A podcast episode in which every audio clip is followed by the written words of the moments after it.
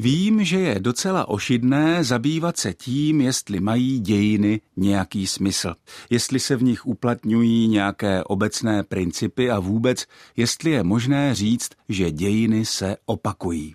Ale i tak bych si myslel, že takovým kandidátem na obecný princip, který hýbe dějinami, je schromažďování bohatství.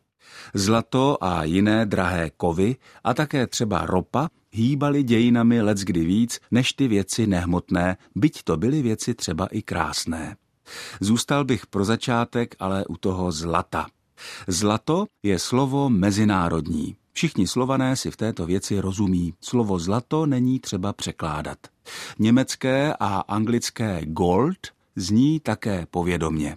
Je to jenom jiná varianta, odvozená z téhož indoevropského slovního základu. Románské jazyky označují zlato s využitím jiného kořene. V latině bylo aurum, v italštině oro a ve francouzštině or.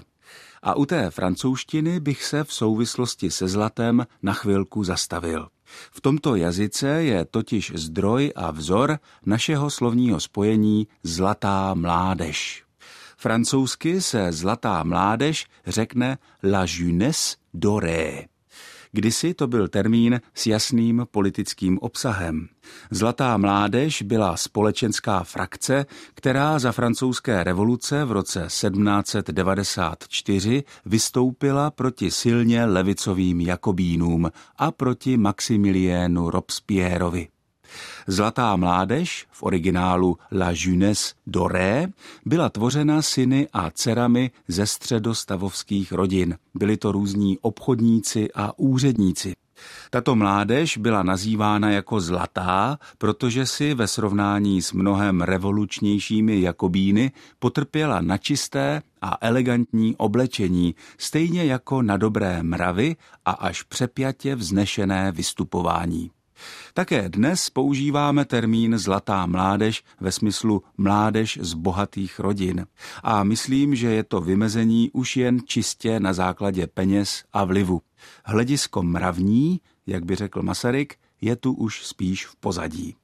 A když už jsme u toho bohatství a vlivu, tak se ještě podívejme na slovní spojení horních deset tisíc, což znamená tolik, co ta nejbohatší vrstva společnosti. V tomto případě máme co dočinění s novinářským slovním obratem, který pochází z Ameriky.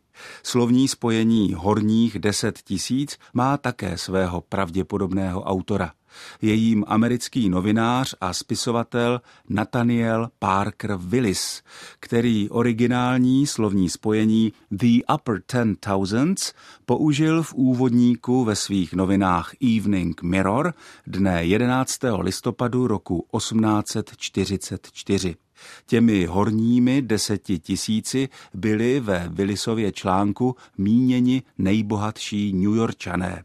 Celkový počet obyvatel tehdejšího New Yorku byl kolem 300 tisíc, tedy do těch horních deseti tisíc patřil asi každý třicátý New Yorkčan.